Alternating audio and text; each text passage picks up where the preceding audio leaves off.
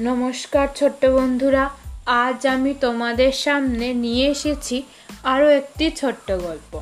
সেটি হলো নেকড়ে বাঘ ও মেষ।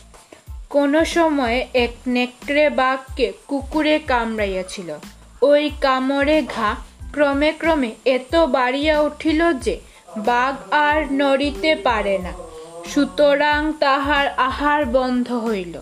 একদিন সে ক্ষুধায় কাতর হইয়া পড়িয়া আছে এমন সময় এক মেষ তাহার সম্মুখ দিয়া চলিয়া যায়।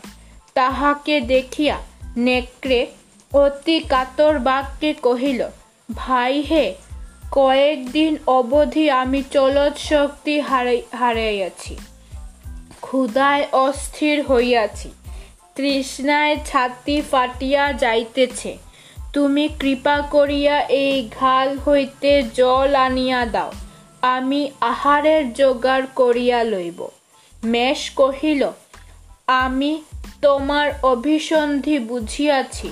জল দিবার নিমিত্ত নিকটে গেলে তুমি আমার ঘাড় ভাঙিয়া আহারের জোগাড় করিয়া লইবে।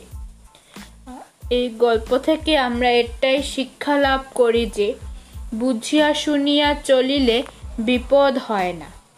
থ্যাংক ইউ বন্ধুরা।